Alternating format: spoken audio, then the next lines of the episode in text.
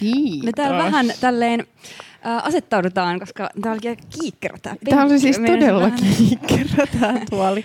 Tehdä kuperkeikan, mutta ei Joo. se mitään. Se olisi tyylikäs ää, aloitus, etenkin kun me ei ole tehty tätä vähän aikaa, niin sit se, se kuuluisi jotenkin, se olisi niinku hieno alku, että tälleen kiikkaisi ja löisi päätään Se olisi pöydän reunaan. entree.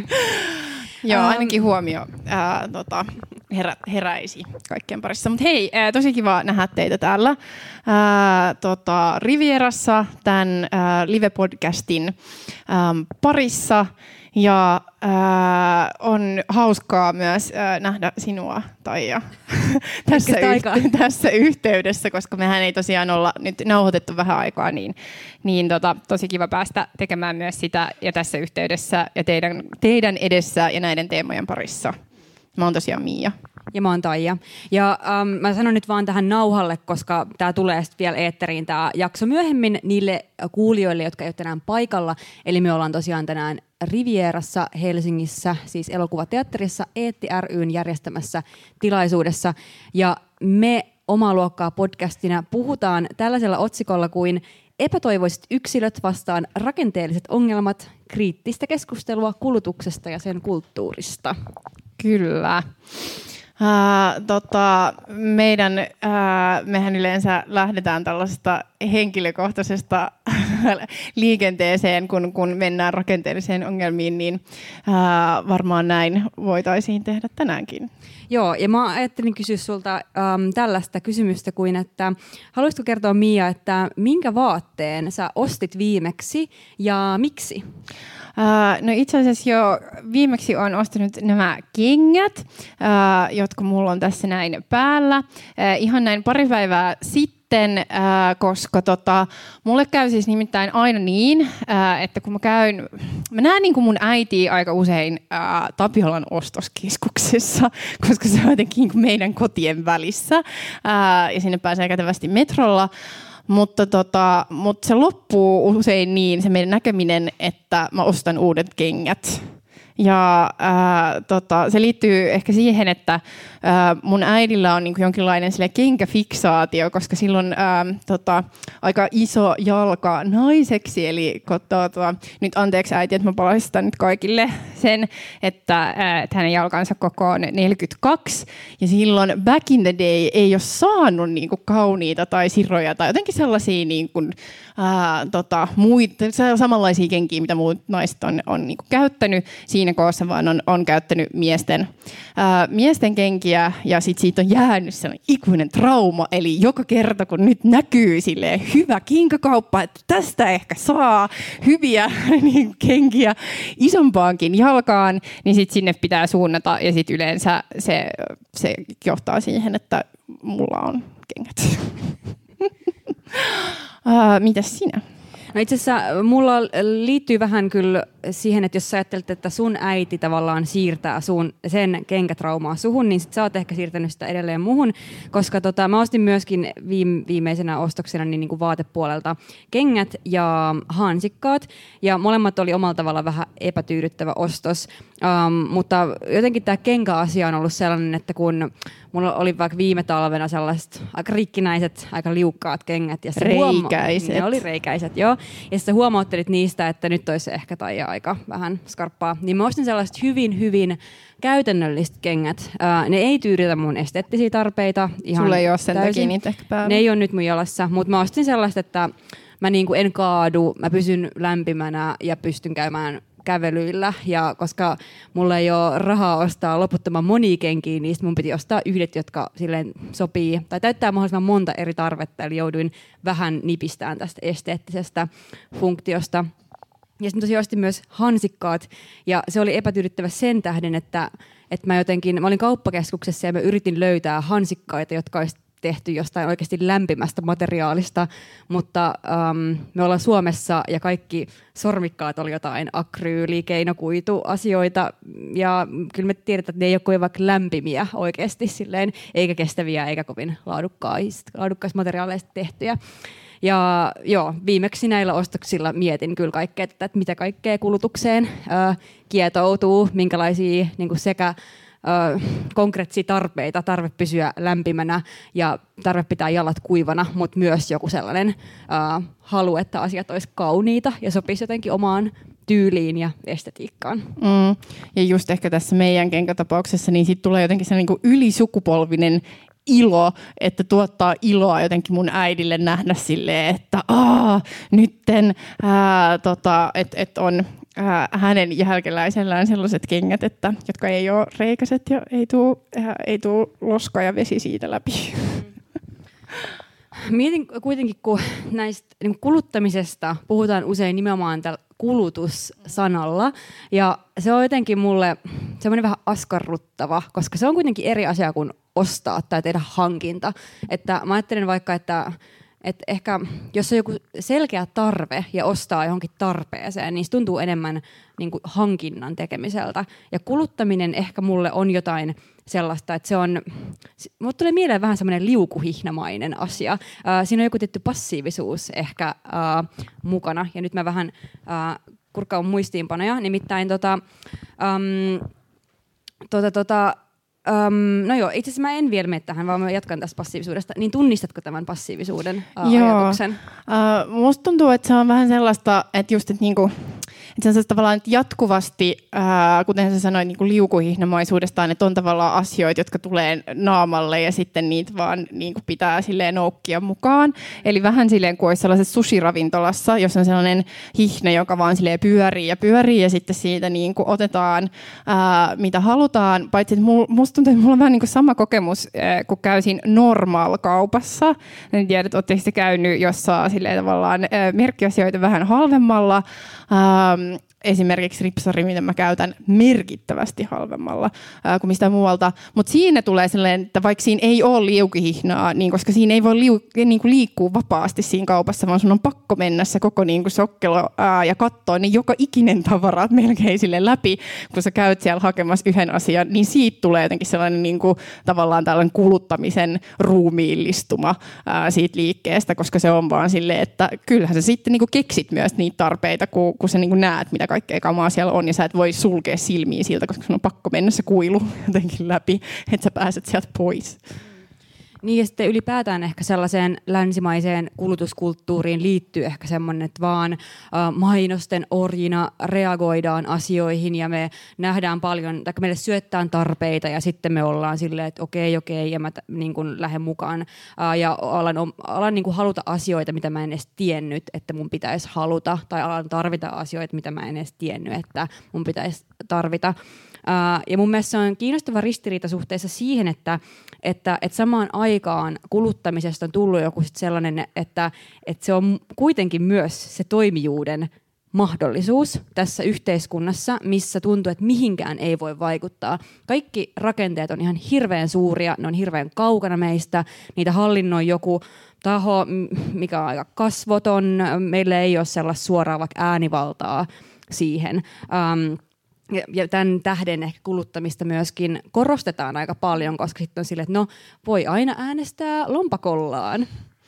Niin, tai ään, niin kun äänestymiskäyttäytyminen on tavallaan kulutuskäyttäytyminen, ää, että, että mitä, mitä ostaa, mutta sitten siihen liittyy kuitenkin aina se hankkiminen – ää, tavallaan siihen, että, että se on sitten se niinku aktiivinen teko, ää, eikä, eikä tavallaan, tai jotenkin sitten, tai sitten aktiivinen teko voi olla tekemättä sitä, ää, mutta, mutta, tota, mutta kuitenkin se tuntuu siltä, että siinäkin se keinovalikoima on aika tavallaan suppea ää, siinä toimijuudessa, mikä, tai toimijuuden piirissä, mikä ehkä silleen ää, tota, kuluttamisen sisälle mahtuu. Ja nyt mä paraan mun muistiinpanoihin, niin siteeraan Annina Nurmea, äh, joka kirjoittaa kirjassaan Rakastan ja vihan vaatteita näin. Äh, meidän pitää ottaa suhteemme vaatteisiin kriittiseen tarkasteluun ja ymmärtää itsemme aktiivisena osallistujina pelkän kuluttajuuden sijaan. Ja no sit hän kirjoittaa vähän lisää ja jatkaa sitten vielä myöhemmin näin, että toisaalta nimenomaan kuluttajuus ja ihmisten kuluttajaroolin korostaminen on saanut meidät uskomaan, että voimme vaikuttaa vain ostopäätöksillämme, vaikka todellisuudessa vastuullisuus on kaikkea muuta kuin uuden ostamista. Ja tämähän on siis ollut nyt aika tapetilla jotenkin tämä teema, että on kirjoitettu useitakin teoksia jotenkin siitä ää, tota, lähtökohdasta, että mikä, mitä on, on kuluttaminen. Että, äm, mä oon itse niin lukenut vaan lyhyitä otteita ää, Laura Freemanin kirjasta Tauko, joka kertoo siitä, että hänen kokemuksestaan siitä vuodesta, kun päätti olla niin kuin ostamatta mitään. Ää, tai sit, mitään vaatteita. Niin, mitään vaatteita ja jo myös olla lentämättä ää, sen, sen vuoden aikana. Ää, ja joka niin kuin on kuitenkin aika, tai siis että se on enemmän sellaista niin kuin yksilön tarkkailua tai itsensä tarkkailua siitä, että miten, miten hän siihen reagoi ja miten hän niin kuin kokee, kokee sen, että ei ehkä niin paljon kiinnity sitten siihen isoimpiin rakenteisiin, mutta sitten on myös esimerkiksi Julia Tureenin kirja Kaikki kuluttamisesta, joka on, ää, kuitenkin pyritään myös tarkastelemaan tavallaan niitä suurempia tai kuluttamisen historiaa ja, ja ehkä sille rakennetta, mutta sitten myös sellaista, että ehkä myös vähän sellaiseen niksipirkkomaiseen tyyliin, että näin voit tehdä ja näin voit olla tekemättä. Niin, niin tuntuu jotenkin sille, että tämä on selvästi asia, että se herättää tosi paljon jonkinlaista ahdistusta. Sen myötä ihmisillä on iso tarve purkaa.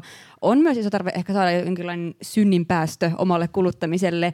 Eli ihmiset voi olla aika silleen niin kuin luetteloida, kertoa julkisesti, mitä he kuluttaa ja äh, onko joku tarve perustella sitä, että mik, miksi tekee tällaisia äh, äh, ratkaisuja, kun tekee. Ähm, mä en tiedä, miten sä itse koet tämän, mutta mä, mulle, mulle itselleni jotenkin se kulttuuri on vähän äh, vaikeaa, koska se tuntuu myös siltä, että on koko aika vähän niin kuin tilivelvollinen joistain valinnoista, Um, ja myös sillä, että mä en jaksaisi olla valitsemassa ihan koko aikaa. Että, että aika monet asiat mun elämässäni, mä oon hyvin tyytyväinen siihen, että, että mä voisin vaan lillua jossain hyvässä rakenteessa. Että mä haluaisin, että ne puitteet olisi niin kuin valmiiksi mm. hyvät. Ja mä ajattelen, no tämä voi olla vähän silleen ehkä epäparinen tai eriparinen esimerkki, mutta mietin vaikka silleen, että, että yksi syistä vaikka, että miksi mulla on ollut helppo valita vaikka vegaaninen ruokavalio liittyy sit siihen, että mulla on selkeä rakenne. Että sitten mun ei tarvitse miettiä, että onko tämä kala vastuullisesti tuotettua vai ei, vaan mä oon silleen, että minun ruokavalio on vegaaninen ja sit. Ja sama ehkä olisi jotenkin mun haaveeni ehkä, että että ei tarvitsisi miettiä. Jos kun mä tarvitsen uudet kengät, niin mun ei tarvitse miettiä käydä suurta selvitystyötä henkilökohtaisesti kaiken muun elämän um, niin kuin lomassa lävitse, että onko nyt nämä vai nuo ja miten mä uh, arvotan eri tavalla vaikka ympäristövaikutukset ja um, vaikka niin kuin e- muut eettiset vaikutukset ja että onko nämä ihmiset, jotka on tehnyt nämä kengät, niin onko ne saaneet tarpeeksi palkkaa ja tuleeko nämä kestämään mulla ja riittääkö mun rahat näihin kenkiin. Et siinä on aika monta asiaa, mitä pitää ottaa huomioon. Niin, siis just tällaista tavallaan tavaroiden paljoutta perustellaan usein sellaisella valinnanvapauden mahdollisuudella, että, sitten, että se on niin kuin hyvä asia, että et, et voi sitten tehdä valintoja ja voi niin kuin olla toimijuutta. Mutta mä mietin, että siis kuka haluaa valita sen aktiivisesti, että että joku asia on vaikka äm, tuotettu sellaisella tavalla, että se päästää niin kuin ympäristömyrkkyjä ympäristöön tai että ne tuotannon olosuhteet on niin kuin, ää, aktiivisia ihmisoikeusloukkauksia niille työntekijöille tai että työntekijät ei saa niin kuin elämiseen riittävää palkkaa. Että onko joku, joka haluaa tavallaan aktiivisesti tehdä sen valinnan, että minä, minä haluan tämän tuotteen, ää, jossa on niin mahdollisimman karseet tuotannon olosuhteet. Et useinhan se liittyy enemmän vaan siihen hintaan tai että mihin on niin varaa. Ja myös siihen, että et, et se valinnanvapaus, että mulle niin vapauttaa sitä, että mun ei tarvitsisi käyttää niin paljon aikaa asioiden selvittämiseen, että mä voisin niin kuin vapauttaa sitä mun aivokapasiteettia johonkin toiseen asiaan kuin siihen, että pitää just niin kuin olla niin nuuka ää, niiden merkkien kanssa tai, tai näin, koska just, että et se, on, se on selkeää, että ei ole niin kuin mitään muuta sellaista, ei mitään niin selkeät indikaattoria, ää, mitä voisi nopeasti seurata, vaan että pitää niin kuin oikeasti tavallaan, ää, jos haluaa olla varma siitä, että, ää, että minkälaiset olosuhteet on, niin sit siihen kyllä liittyy ää, selkeästi sellaista työtä. Onneksi on sellaisia kuin Eetti, jotka tekee, tekee myös sitä jokseenkin meidän puolesta, mutta kuitenkin ää, niin, niin se ei tunnu musta niin vapauttavalta. Ja se on itse asiassa aika erikoista, että kun miettii tämän hetken ö, yhteiskuntarakenteita ja miten ne on jäsentynyt ja sitä, että minkälaista vastuuta yksilön harteilla laittaa. En puhu nyt kuluttamisesta, mutta ihan alkaen jostain niin kuin terveydestä ja toimeentuloon liittyvistä kysymyksistä, siitä, että kaikki niin kuin yhteiskunnalliset rakenteet vähän murenee ja se antaa yksilölle paljon isomman taakan kannettavaksi, että kaikki asiat tulee järjestyksi, niin samaan aikaan yritykset tuntuu pääsevän monessa asiassa aika helposti, vähän niin kuin koira veräjästä tyyliin, että sääntely ei ole aina ihan riittävän kovalla tasolla. Mm. No siis sehän on myös ihan, ihan tavallaan lailla ää, säädelty tota, osakeyhtiölakiin ja niin, että, että tavoitteenahan on tuottaa sitten sitä niin kuin voittoa niille omistajille, ää, eikä, eikä sitten tavallaan sit tällaiset eettiset periaatteet, että sitten se on totta kai yrityskohtaista, että kuinka paljon niitä sitten huomioi, mutta kuitenkin se ensisijainen velvoite on niin kuin jossain muu, muussa ja silloin tarvitaan kaikkea muuta tällaista kehikkoa ää, sen ympärille niin kauan, kun valitaan elää tällaisessa talousjärjestelmässä niin äh, että, tota, että siitä, siitä sit saadaan niinku parempaa otetta tai saadaan sellaisia ohjausvaikutuksia.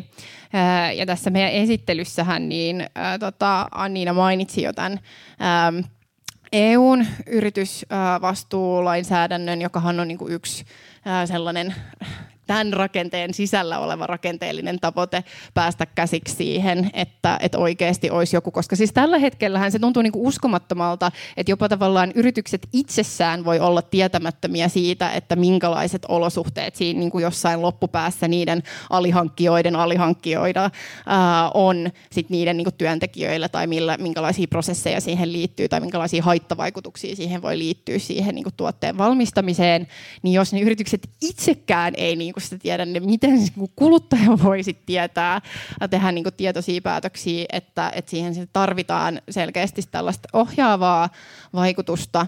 Ja sehän, mikä on niin kuin tässä nykyisessä komission ehdotuksessa tästä yritysvastuulaista, on tämä huolellisuuden velvoite, eli, eli sekä se yritys itsessään, mutta sitten myös tytäryhtiöt ja liikekumppanit ja, ja näissä ketjuissa olevat, että, että niiden niin kuin toiminnasta aiheutuvat haitalliset ihmisoikeus- ja ympäristövaikutukset, niin ne pitää niin kuin tunnistaa, ehkäistä, lieventää, korjata ja seurata.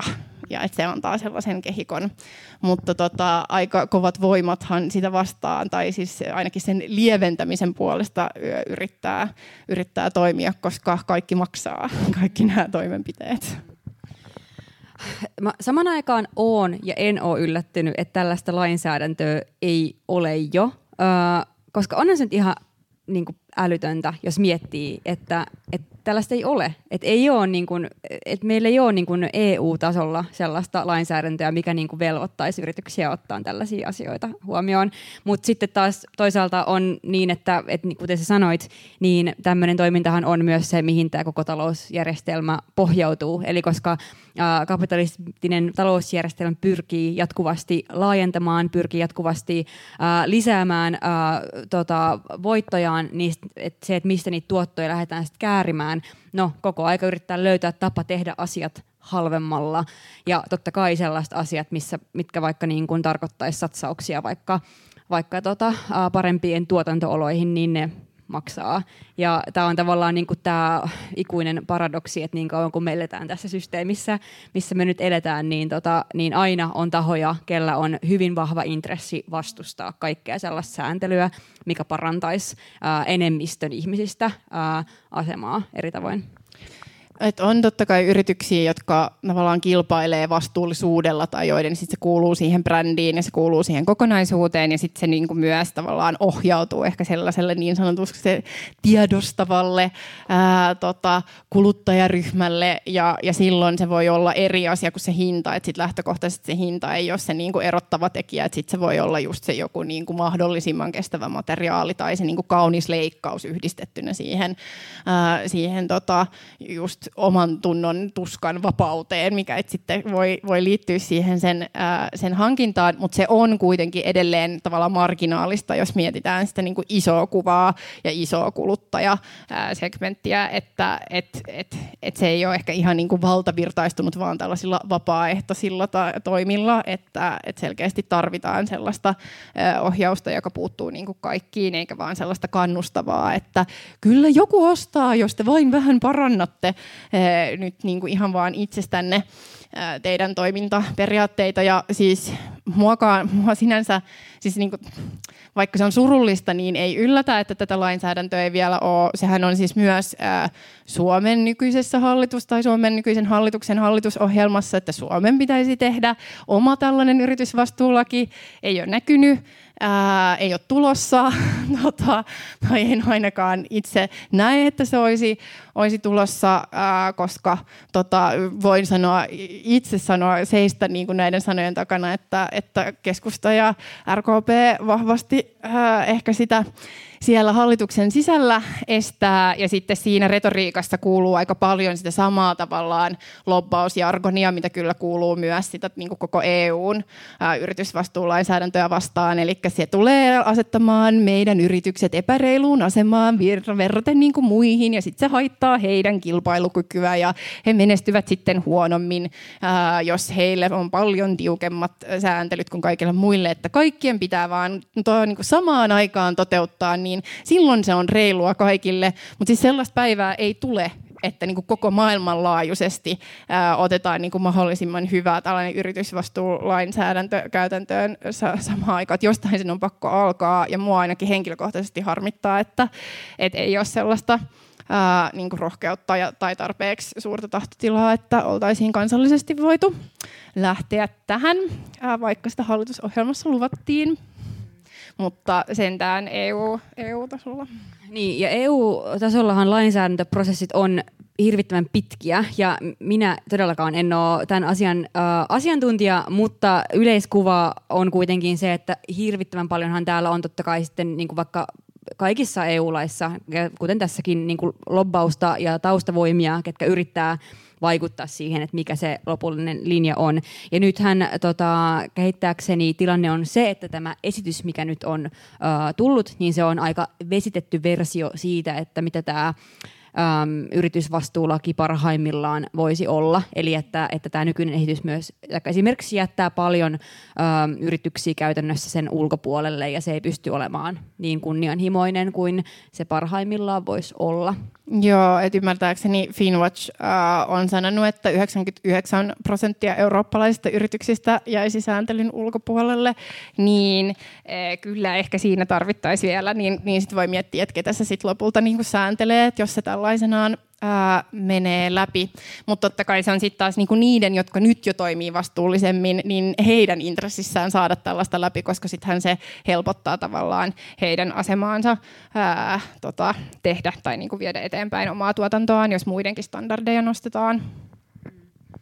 Uh, tota, me saatiin taustalukemiseksi sellainen, mä, en vielä kovin tarkkaan viittaa siihen, mutta se oli Eetin kirjoittama tämmöinen artikkeli, mikä julkaistaan varmasti myöhemmin, mutta, mutta ei ollut vielä julkaistu, mutta, mutta ehkä sen verran siitä tämmöisen ajatuksen tason haluan tuoda tähän keskusteluun, koska siinä mun mielestä oli tosi hienosti verrattu niin kuin tupakkateollisuuden lobbauskoneistoa myöskin tätä niin kuin, um, meininkiä, että mikä on, mikä on niin kuin tässä tota, yritysvastuulain uh, nämä toimijat, jotka yrittää laittaa kapuloita siinä rattaisiin ja ja, ja sitten tupakkateollisuus on hy, niin kuin erittäin herkullinen esimerkki just siitä, että, että miten siellä on niin kuin haluttu niin kuin jotenkin lähestystä asiaa myöskin silleen tupakoijan jotenkin näkökulmasta ja sen niin kuin siihen liittyvän kaiken niin kuin, uh, nautinnon ja uh, halun näkökulmasta, mitä, mitä niin kuin tupakointiin kytkeytyy. Ja samahan on siis ehdottomasti kuluttamisessa, että, että siinä jotenkin tuntuu, että se kuluttajan etu, mikä on aina vähän outo, abstrakti, kuka nyt se on se kuluttaja, kestä tässä puhutaan, mutta siinä on joku semmoinen ajatus ehkä myös taustalla, että,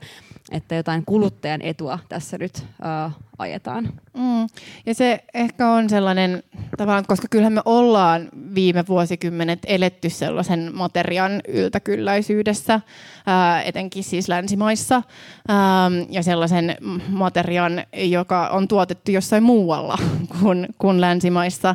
Ja sitten samaan aikaan, ää, tota, tai se, että et, et meillä on ollut aika ää, matala, matala inflaatio ja ei ehkä mikään niinku räjähdysmäinen ää, palkka tota, kehitys Euroopan tasolla silleen ainakaan no, julkisella sektorilla, mutta, ää, mutta näin, mutta kuitenkin, että, tavallaan, että ne kulutusmahdollisuudet on niinku ollut aika ää, laajat ää, länsimaissa just sen takia, koska niinku aika paljon sitä, mitä me kulutetaan, tuotetaan niinku halvemmalla ää, kustannuksilla sitten ää, EUn ulkopuolella ja se on tavallaan myös mahdollistanut sen, että meillä on ollut niin, niin matala inflaatio, mutta sitten taas ehkä nyt jotenkin sellainen, että me ollaan myös lilluttu jotenkin sellaiset, että siitä on niinku tullut tavallaan että et just tämä niinku normaal-kaupan jotenkin sukkuloiminen, niin sitten on tullut sellainen sille tottumus, että okei, tällaistahan tämä on, että tätä kamaa on niinku sikana joka paikassa ja, ja mulla on niinku varaa ostaa tätä, mutta ehkä nyt tulee tällaisia jotenkin ää,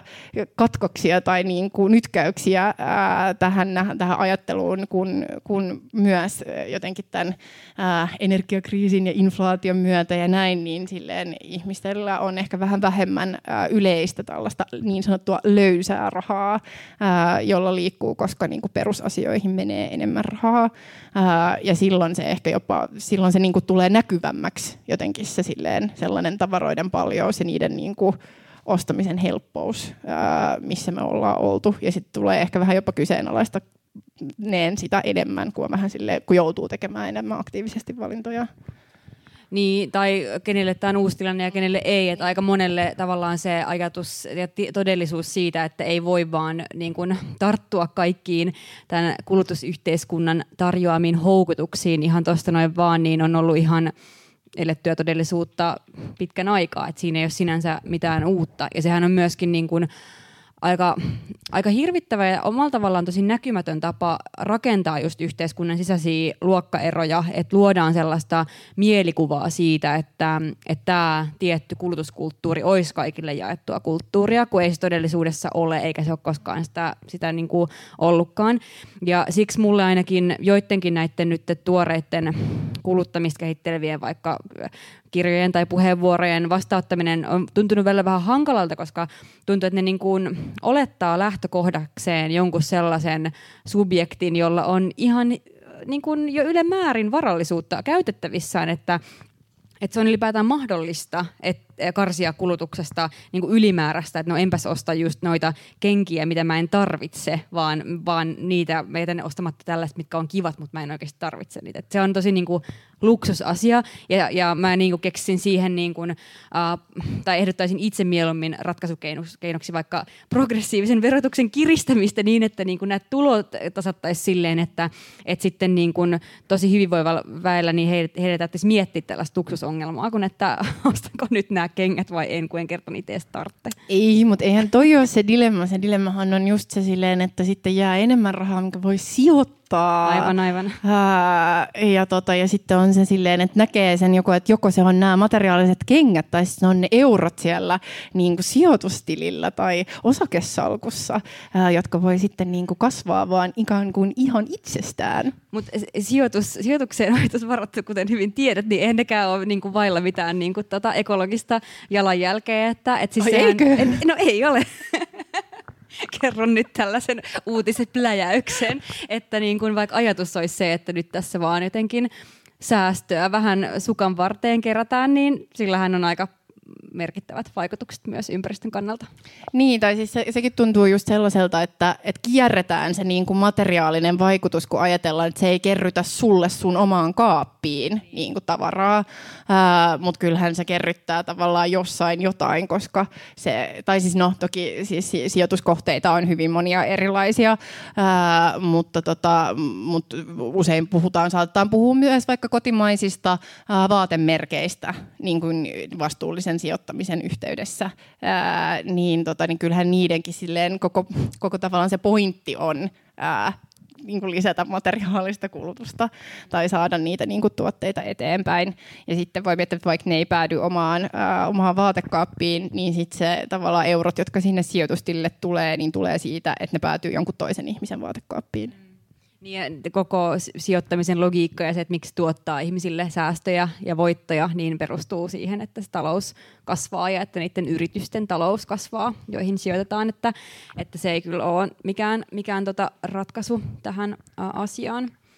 Niin, mutta ehkä tämä on just tämä vastuullisen oloinen vaikutelma, ää, missä sä puhuit, että et tota, et, et luodaan tavallaan sellainen ää, ympäristö, että et ainakin vaikka se ei olisi totta, niin ainakin sitten voi niinku tällaisena jotenkin epätoivoisena yksilönä ää, tästä rakenteesta niinku tuudittautua siihen, että et ehkä, ehkä tämä onkin sitten vastuullisempaa, vaikka se ei ää, ei käytännössä sitä ää, sitten ole. Ähm, Musta tuohon vastuullisuuteen, no siis siihen liittyy paljon erilaisia aspekteja ja paljon viherpesua ja muuta, mutta mun mielestä on myös kiinnostavaa miettiä sen verran pikkasen niin kuin, niin kuin luokkaistuneen kulttuurin näkökulmasta, että, että on, jos miettii vaikka pukeutumista, niin on ihan, niin kuin ihan selvää, että, että kun luokkaan ylipäätään liitetään tämmöisiä mielikuvia kuin, että keskiluokkaisuus on jotenkin hallittua, kunnollista, sen sisällä tehdään jotenkin silleen perusteltuja päätöksiä, järkeviä päätöksiä, ja siihen nähden vaikka työväenluokka tai alaluokka on jollain tavalla holtitonta ja käyttää rahaa miten sattuu ja ottaa pikavippejä ja velkaantuu ja, ja elää likaisissa kodeissa, jne, jne, jne. Ok, nämä on stereotypioita, mutta niin kuin nämä on myös... Ähm, kehityksiä, mitä tuotetaan jatkuvasti vaikka mediassa ja iltapäivälehdissä ja, ja näin poispäin. Ja kyllähän niin kuin pukeutuminen on myös niin kuin yksi keskeinen tapa, millä tätä niin kuin tuotetaan. Ja, ja silloin niin kuin ehkä tämmöinen vaikka jos puhutaan just vaatteista, niin semmoinen niin kuin keskiluokan hyväksymä, joku hillitty, tyylikäs pukeutumistyyli, niin se voi näyttäytyä kestävämpänä kuin sitten joku toinen tyyli, vaikka sillä ei olisi välttämättä mitään todellisuuspohjaa, että näillä olisi niin kuin kestävyyteen liittyviä eroja välttämättä. Joo, ja se on mielenkiintoista jotenkin, että mistä se tulee ne tota, ne mielikuvat, mitä itselle tulee tavallaan tietyistä brändeistä, että, että ne menee ainakin mun niin kuin aivoissa jotenkin sellaisiin lokerikkoihin, että vastuullinen, ää, en tiedä, ää, ei vastuullinen. Ää, ja sitten ehkä just sellainen niin kuin tusinatavara, pikamuoti menee ehkä kategorisesti sinne, helposti sinne ei vastuullinen, ja sitten sellaiset ää, niin kuin vaatteet, mitä myydään jossain nudgessa, niin menee kategorisesti sinne niin kuin vastuullinen ja sitten on aika paljon, mikä, mikä on niin kuin siinä välimaastossa, mutta mikä on ehkä sellaista, että, että, että ajattelee helposti, että vaikka hinnan perusteella voisi olla sellainen sitten tae, että tämä, että tämä on nyt sitten niin kuin vastuullisemmin tuotettu tai se, että se on jotenkin pienempi merkki, ää, niin, niin sitten siis vaikka mä tavallaan tiedän, että tämä ei ole totta, niin sitten mulle tulee sellainen mielikuva, että no se on varmasti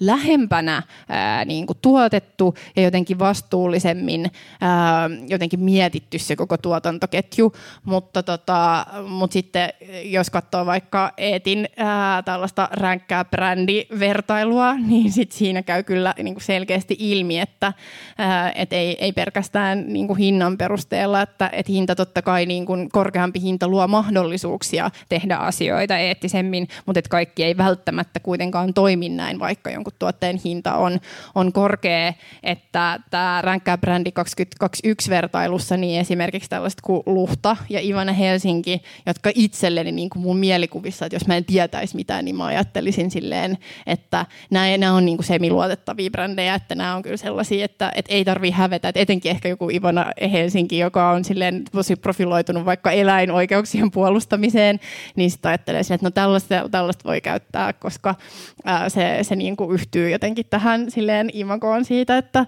ää, niin kuin vastuullisuuden kokonaisuuteen ja sitten sen brändin niin kuin ränkkäyksen perusteella se on ihan siinä niin kuin alimmassa kategoriassa, vaan kaikissa, ää, kaikissa niin kuin ilmasto-, ympäristö- ja ihmisoikeuskategorioissa, niin, niin sitten tuleekin sellainen silleen aivan, että kyllä näitä pitää kaivella kuitenkin sitten eteenpäin, että mihinkään ei voi luottaa lähtökohtaisesti. Noin vain. No, joihinkin asioihin voi onneksi luottaa, ähm, mutta mä, mun mielestä yhdessä Eetin artikkelissa, joka on Eetin nettisivuilla otsikolla Miksi elämiseen riittäviä palkkoja ei makseta, niin mun mielestä on tiivistetty tosi hyvin tämä asia pähkinänkuoressaan. Uh, ja mä siteeraan.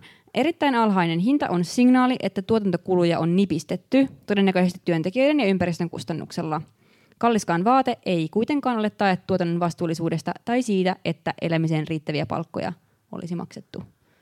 Ja näinhän tämä on, koska siis onhan se niin kuin mun mielestä selvää, että jos joku asia maksaa niin kuin ei mitään, niin se, selvä se, että ei siitä voitu maksaa myöskään sille, joka on sen tehnyt, mutta vaan se, että, että joku asia on kallis, niin sekään ei kyllä tarkoita vielä yhtään mitään, että onko maksettu asiallisesti sille, joka, joka on sen tehnyt. Eli tavallaan just tällaisten asioiden vuoksi niin olisi ihan ensiarvoisen tärkeää, että meillä olisi joku niin kuin säätelysysteemi, että me ei tarvitsisi niin kuin joka ikistä asiaa lähteä selvittämään, koska näähän on niin hirvittävän työn ja tuskan takana saada nämä tiedot ja luoda sitten jonkinlainen kokonaisymmärrys, mm. että miten me, miten me niin kuin ränkätään näitä brändejä. Ja tässäkin vaikka, vaikka tuo Eetin vertailu on tosi hyvä, mutta siinähän on niin kuin kotimaiset brändit, että, tai kotimaisia brändejä mukana, että jos miettii vaikka, että kuinka pieni osa toi nyt on silleen koko vaikka Suomessa myytävissä olevista niin kuin vaatteista, niin sehän kattaa siitä hyvin niin kuin pienen osan. Mm. Uh, että sitten että olisi semmoinen joku vaikka kansainvälinen vertailu, niin, niin aika, aika tota, iso, iso duuni siinä, että helpompi olisi mun mielestä kyllä ehkä just sitä tuotantopuolta säännellä, mm. kuin sitten tätä tuoda tähän joku tämmöinen uh, mittari.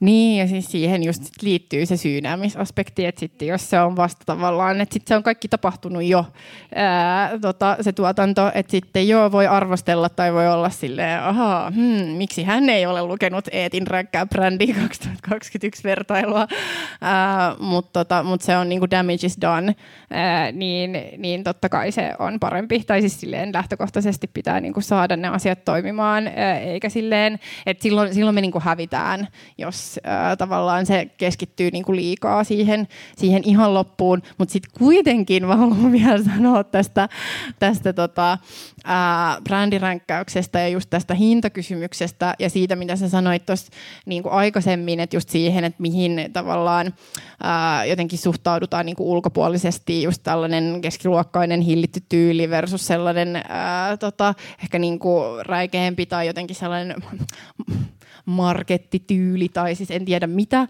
ää, mutta tota, mutta just tässä, tässä ränkkää, ää, ränkkää brändivertailussa, niin siinä just, siis, että mulla ainakin just pisti silmään ainakin nämä just Luhta ja, ja Ivana Helsinki ja sitten silleen sellaisessa keskitasossa, joka ei missään nimessä ollut niin kuin hyvä tai riittävä, mutta kuitenkin niin kuin näitä pari askelta ylempänä oli kuitenkin Tokmannilla myytävä Pola-brändi. Että tota, et siinä mielessä, että just tämä niin päältä päin katsominen ei kerro ehkä kaikkea.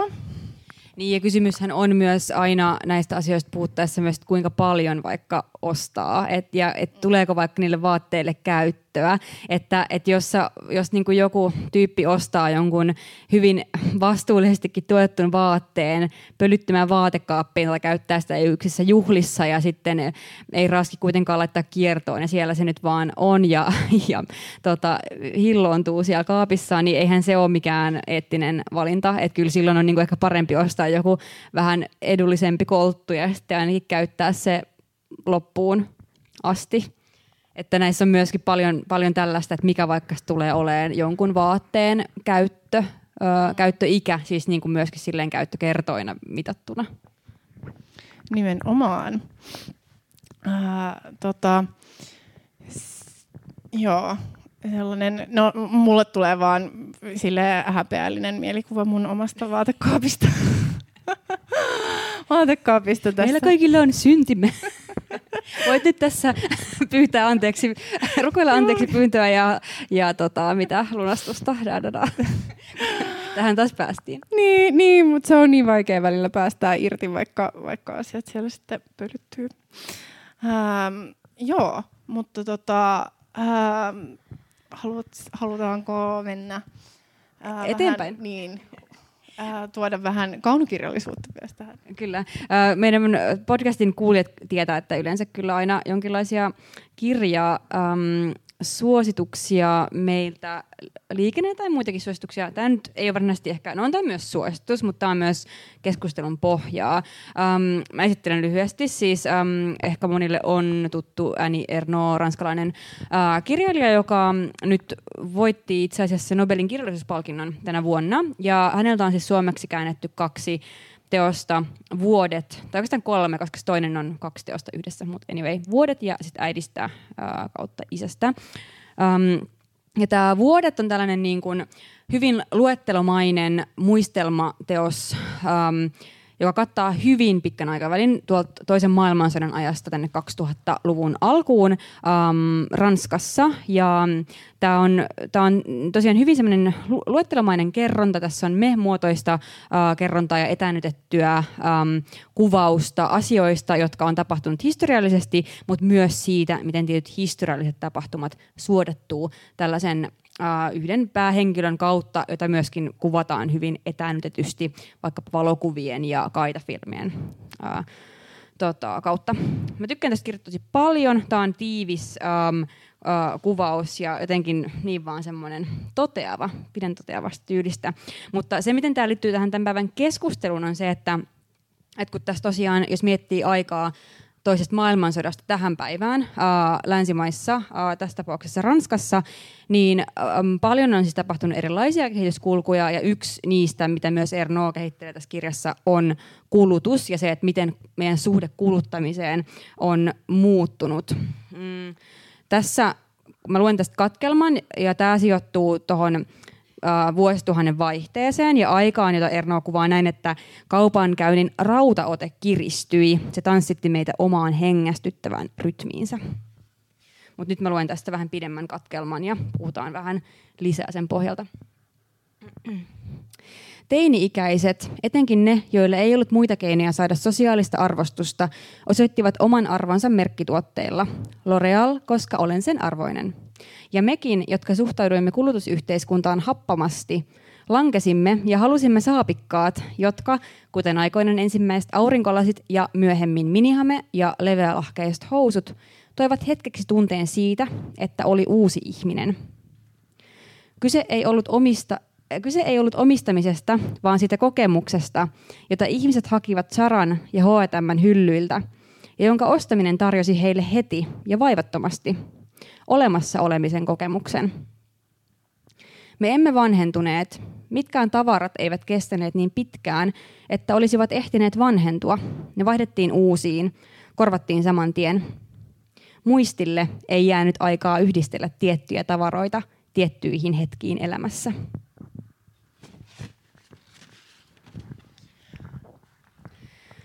Mulla on ehkä monta syytä, miksi mä halusin lukea tämän kohdan ja puretaan niitä vähän äm, seuraavaksi. Mutta tota, äm, ehkä tässä semmoinen niinku laaja niinku, vähän tämän keskustelun loppupuolelle käyvä teema liittyy ehkä siihen niinku kulutuksen merkityksiin, koska sillä selvästi on meille ja hirveän isoja merkityksiä ja sit on, se on ehkä myös saanut sellaisen merkityksen, mikä on ehkä ottanut tilaa joltain muilta aikaisemmin merkitystä luovilta asioilta. Ja kuten Ernoa kirjoittaa, niin se on tuonut jonkinlaisen olemassa olemisen kokemuksen. Se ei ole mikään neutraali asia, sellainen, että nyt mä päätän tehdä tämän asian eri tavalla, vaan se on joku, mikä käy tosi syvälle myös meidän tunteisiin ja olemassaolon tapoihin. Niin sitten ehkä tämä on se asia, että mikä tekee välillä ehkä vaikeaksi miettiä, että no mitä se tarkoittaa? Mitä tarkoittaa muuttaa meidän kulutusta? Oli se sitten yksilötaso tai niin tämä laajempi ää, politiikan yhteiskunnallisten rakenteiden taso, koska se liittyy niin paljon tunneelämään, affekteihin, kokemuksiin.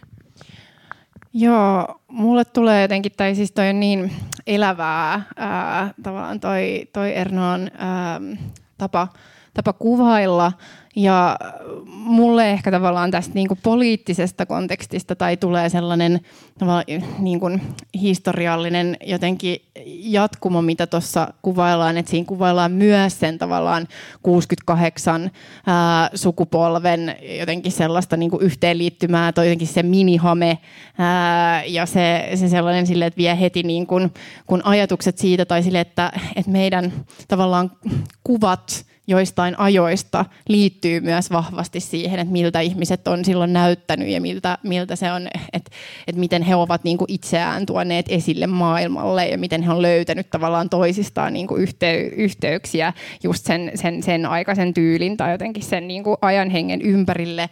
Ja just, että, että siitä niin kuin 68 hengestä, joka oli kuitenkin sellaisen tavallaan massojen yhteen tuominen ja just sellainen silleen, ää, erilaisen maailman puolesta tavallaan kamppailu ää, just sille kollektiivina ja kaikki oli kommunisteja ja ää, jotenkin niin kuin uskottiin sellaisen niin kuin yhteisön voimaan, niin sitten mitä tapahtuu, kun niin kuin lahkeet vähän levenee ja mennään 70-luvulle ja sitten yhtäkkiä niin kuin ihmiset, jotka sitten petty siihen, että ei me nyt saatukaan kollektiivisesti kaikkia näitä asioita toimimaan, niin sitten lähteekin jonnekin Intiaan, Ashramille ja ää, silleen keskittyy vaan siihen niin kuin oman itsensä muuttamiseen muutamiseen ää, sen, kun ei saanutkaan muutettu sitä, sitä niin kuin suurta kuvaa tai rakennetta tai yhteiskuntaa. Ja just se, että se on ehkä se ää, jatkumo, missä ollaan, että niin kuin tulee sellaisia, että voidaan niin kuin saavuttaa merkityksellisyyden ja ajan kiinnittymisen ja toisiimme kiinnittymisen niin kuin tunteita just tästä tavallaan kuluttamisen,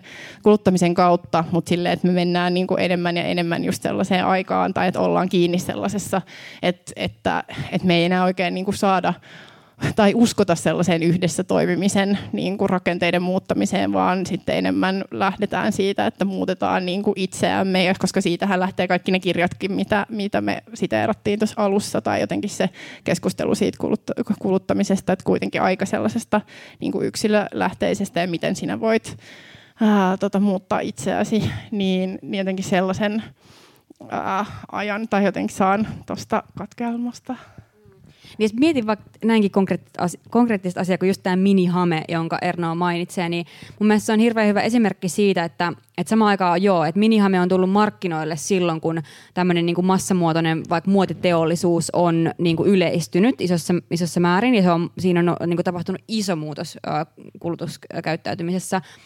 Mutta sitten minihame kiistatta on myös niin kun hyvin merkittävä, siis symbolinen tapahtuma, se, että minihame on tullut. Öö, ää, niin kuin meidän vaatekaappeihimme. Se on, se, se, siinä on, se kantaa mukanaan tiettyä niin kuin, äm, äm, seksuaalisen kulttuurin, naisten emansipaation, feminismin, kaiken niin kuin tämän ää, niin kuin perintöä niin kuin myös mukanaan. Ei sillä, että tätä voisi koskaan ää, niin kuin palauttaa johonkin minihameeseen, vaan siis sillä tavalla, että tavaroilla pukeutumisella on meille sosiaalista merkitystä ja mm, niin kuin poliittistakin merkitystä jollain tavalla. Ja sen takia mä itse en, en halua missään tapauksessa, että meidän tulevaisuus olisi se, että no, mutta mehän voidaan kaikki pukeutua perunasäkkiin, että ei sillä ole mitään väliä, koska tämä palvelee vaan tätä vaatettamisen ää, funktiota. Että sillä on se niin kuin, selvästi olemassa, se joku muu ää, tarkoitus. Ja mä haluaisin hyvin paljon pitää sitä kiinni. Mutta se, että onko tavallaan tämä nykyinen tuotantomalli se, että mikä mahdollistaa sen, koska niin kuin vaikka just Erno tässä kirjoittaa mun mielestä tosi hyvin just tämä, että, että muistille ei jäänyt aikaa yhdistellä tiettyjä tavaroita tiettyihin hetkiin elämässä.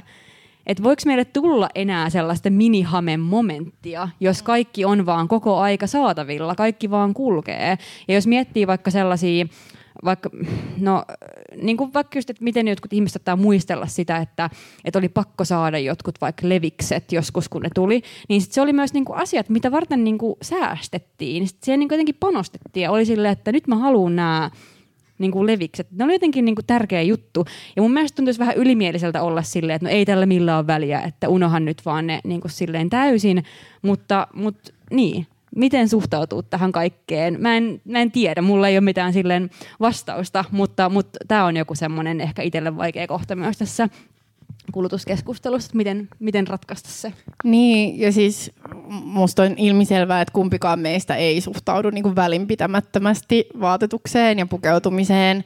Ää, ja just silleen, että, että mun, mun niin kuin kauhukuva on sellainen perunasäkkimaailma.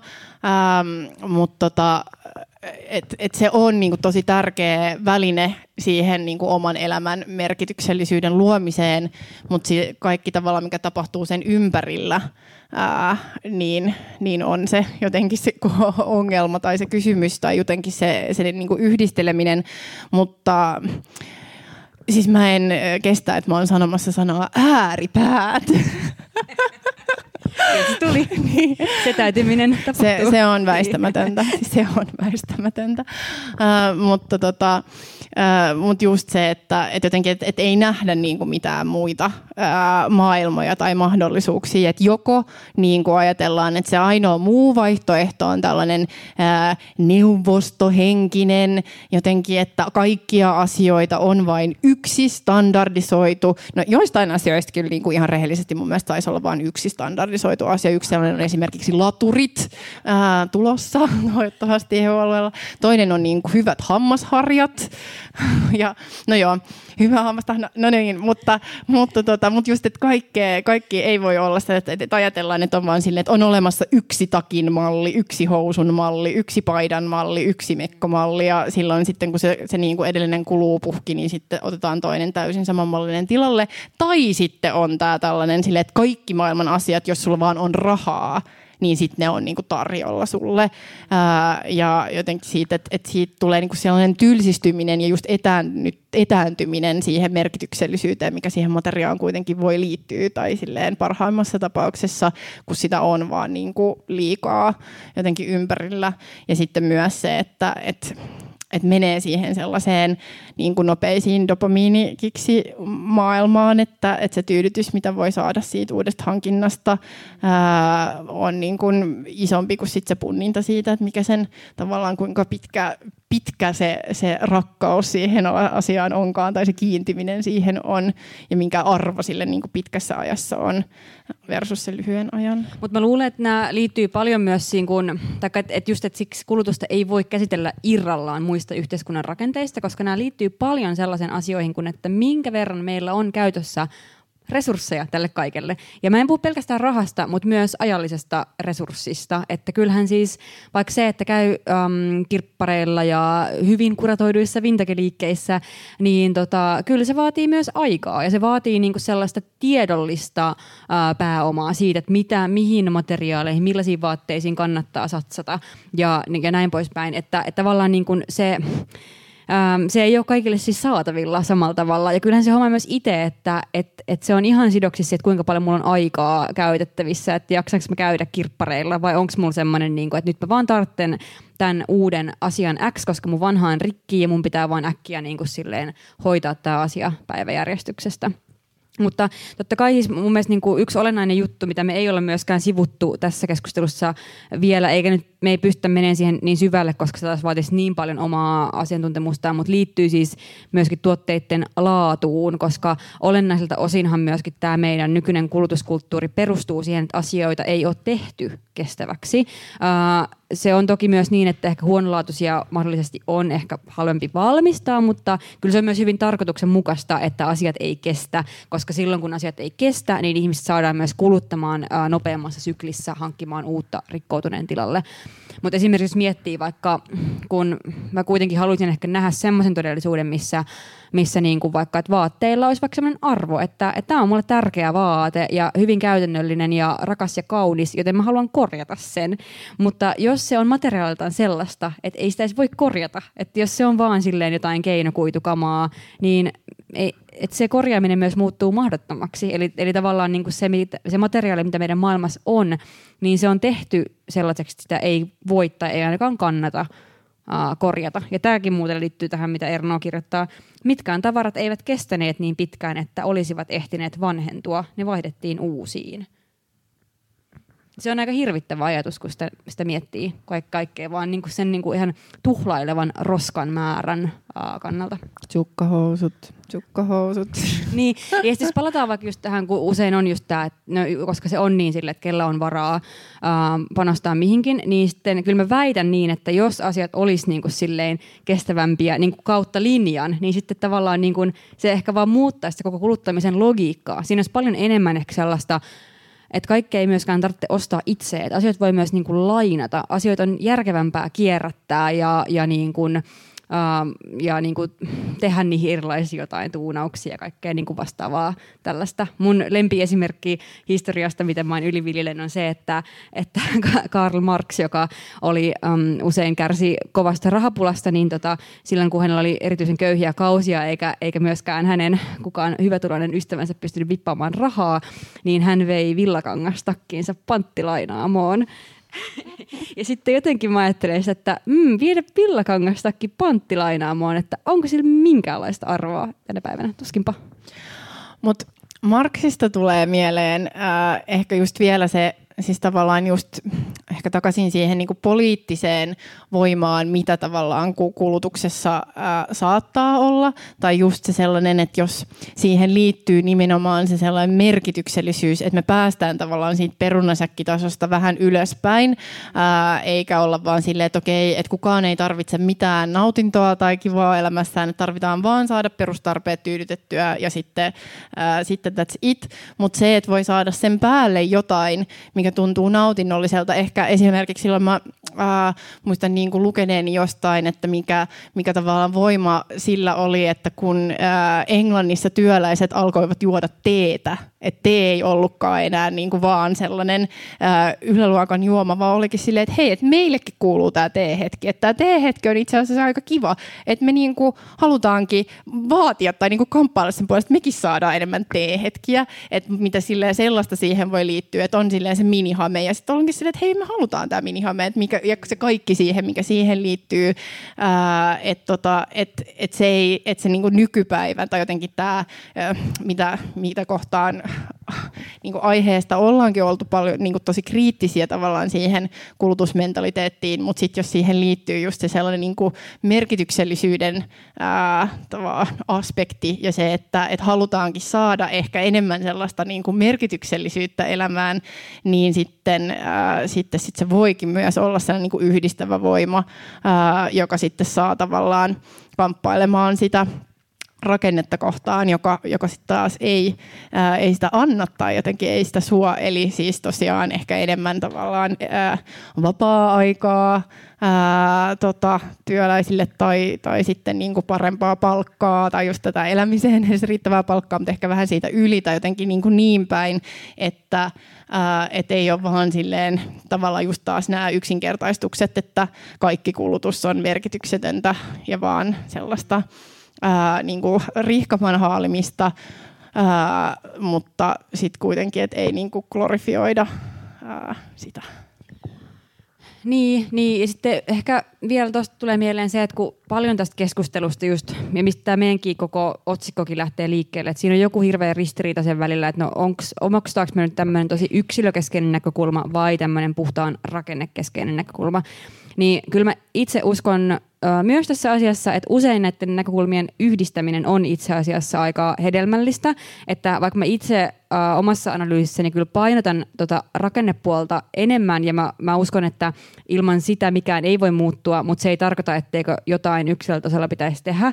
Ja mä ehkä ajattelen, että, että tärkeintä ehkä yksilötasolla semmoinen niin kuin oman elämän harjoite on niin kuin yrittää miettiä, että et, et mik, miten, miksi mä saan sen ha, niin kuin halun täyttymisen kokemuksen siitä jostain kuluttamisesta? Ja voisinko mä saada sen ehkä jostain muualta, koska niitä halujahan meillä väistämättä on elämässä, että niistä ei tavallaan niin pääse eroon ja mun mielestä se ei ole todellakaan välttämättä mitenkään huono asia, mutta, mutta just tämä, niin kuin Erno puhui tästä olemassa olemisen kokemuksesta, että kyllä mun mielestä se on ihan tervettä miettiä, että voisiko sen saada jostain muusta asiasta kuin vaikka kuluttamisesta? Voisiko sen saada vaikka ähm, siitä, että on ähm, ystävien tai läheisten kanssa? Voisiko sen saada siitä, että voi ähm, hoivata, olla hoivattavana? Voisiko sen saada taiteesta, kirjallisuudesta, kulttuurista, antaa arvoa tällaisille asioille. Totta kai ei nekään ole irrallaan mistään materiaalisesta tuotannosta, mutta se olisi mun mielestä, niin kuin, että jos jotain haluaa niin kuin yksilötasolla miettiä, niin mun mielestä tämä on keskeinen, että siinä, että mitkä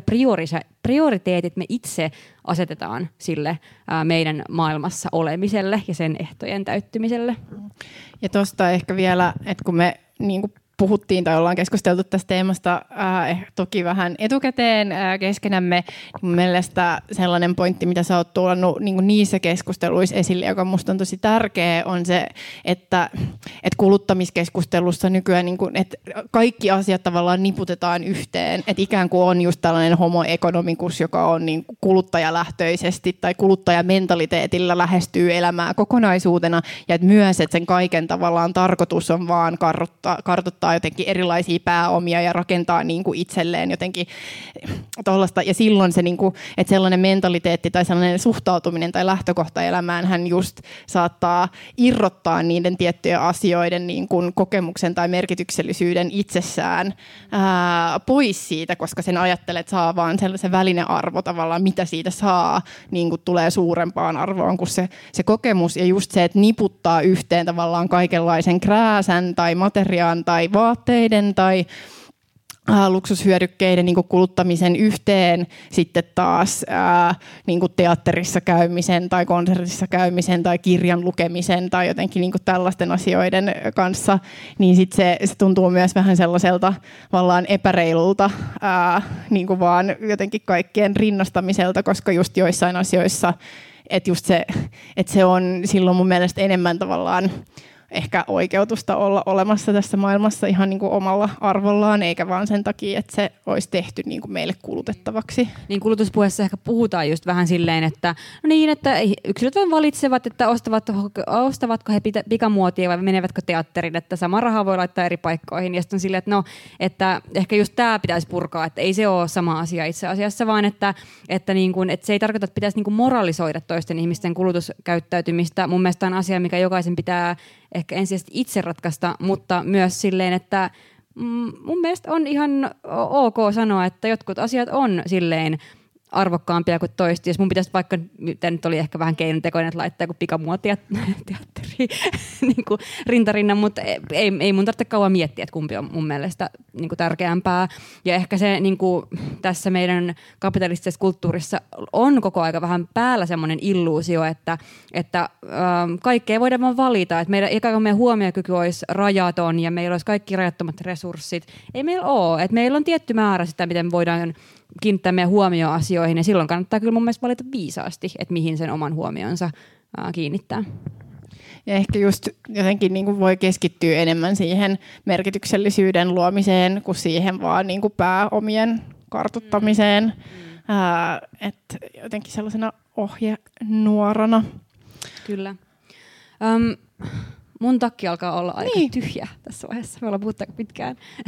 Ei liian pitkään. Mutta um, onko sulla vielä jotain, mitä sä erityisesti oh, janoat päästä sanomaan? No itse asiassa ei, ei oikeastaan äh, niin kuin muuta tähän, tähän meidän loppuun nivomiseen, mutta äh, sellaisena, että jos palaa vähän tähän tota, yritysvastuullakin teemaan, että sellaisen suositukseen, että voi kuitenkin niin kuin, ei tarvita, vaikka elämme hyvin tällaisessa uusliberalistisessa yksilöiden atomisoituneessa aikakaudessa, niin, ää, niin, tota, niin voidaan uskoa joihinkin tällaisiin yhteenliittymiin tai siihen voimaan, että, että voidaan vaatia asioita yhdessä. Eli yritys, parempaa yritysvastuulakiakin voi vaatia ää, kollektiivisesti tota, vetoomuksen kautta, eli Finwatchilla, ää, Finwatchin verkkosivuilta löytyy tota, tällainen yritysvastuulaki nyt vetoomus, jonka voi käydä allekirjoittamassa, että vaikka se ei kaada kapitalismia, niin, niin, niin kuin jotenkin joitain ää, tota, tämän järjestelmän sisäisiä reunaehtoja saataisiin viilattua niin kuin parempaan suuntaan, tai siis silleen se minimitason sille, millä se pitäisi jo olla, ja mikä on niin kuin käsittämätöntä, että se ei sitä ole.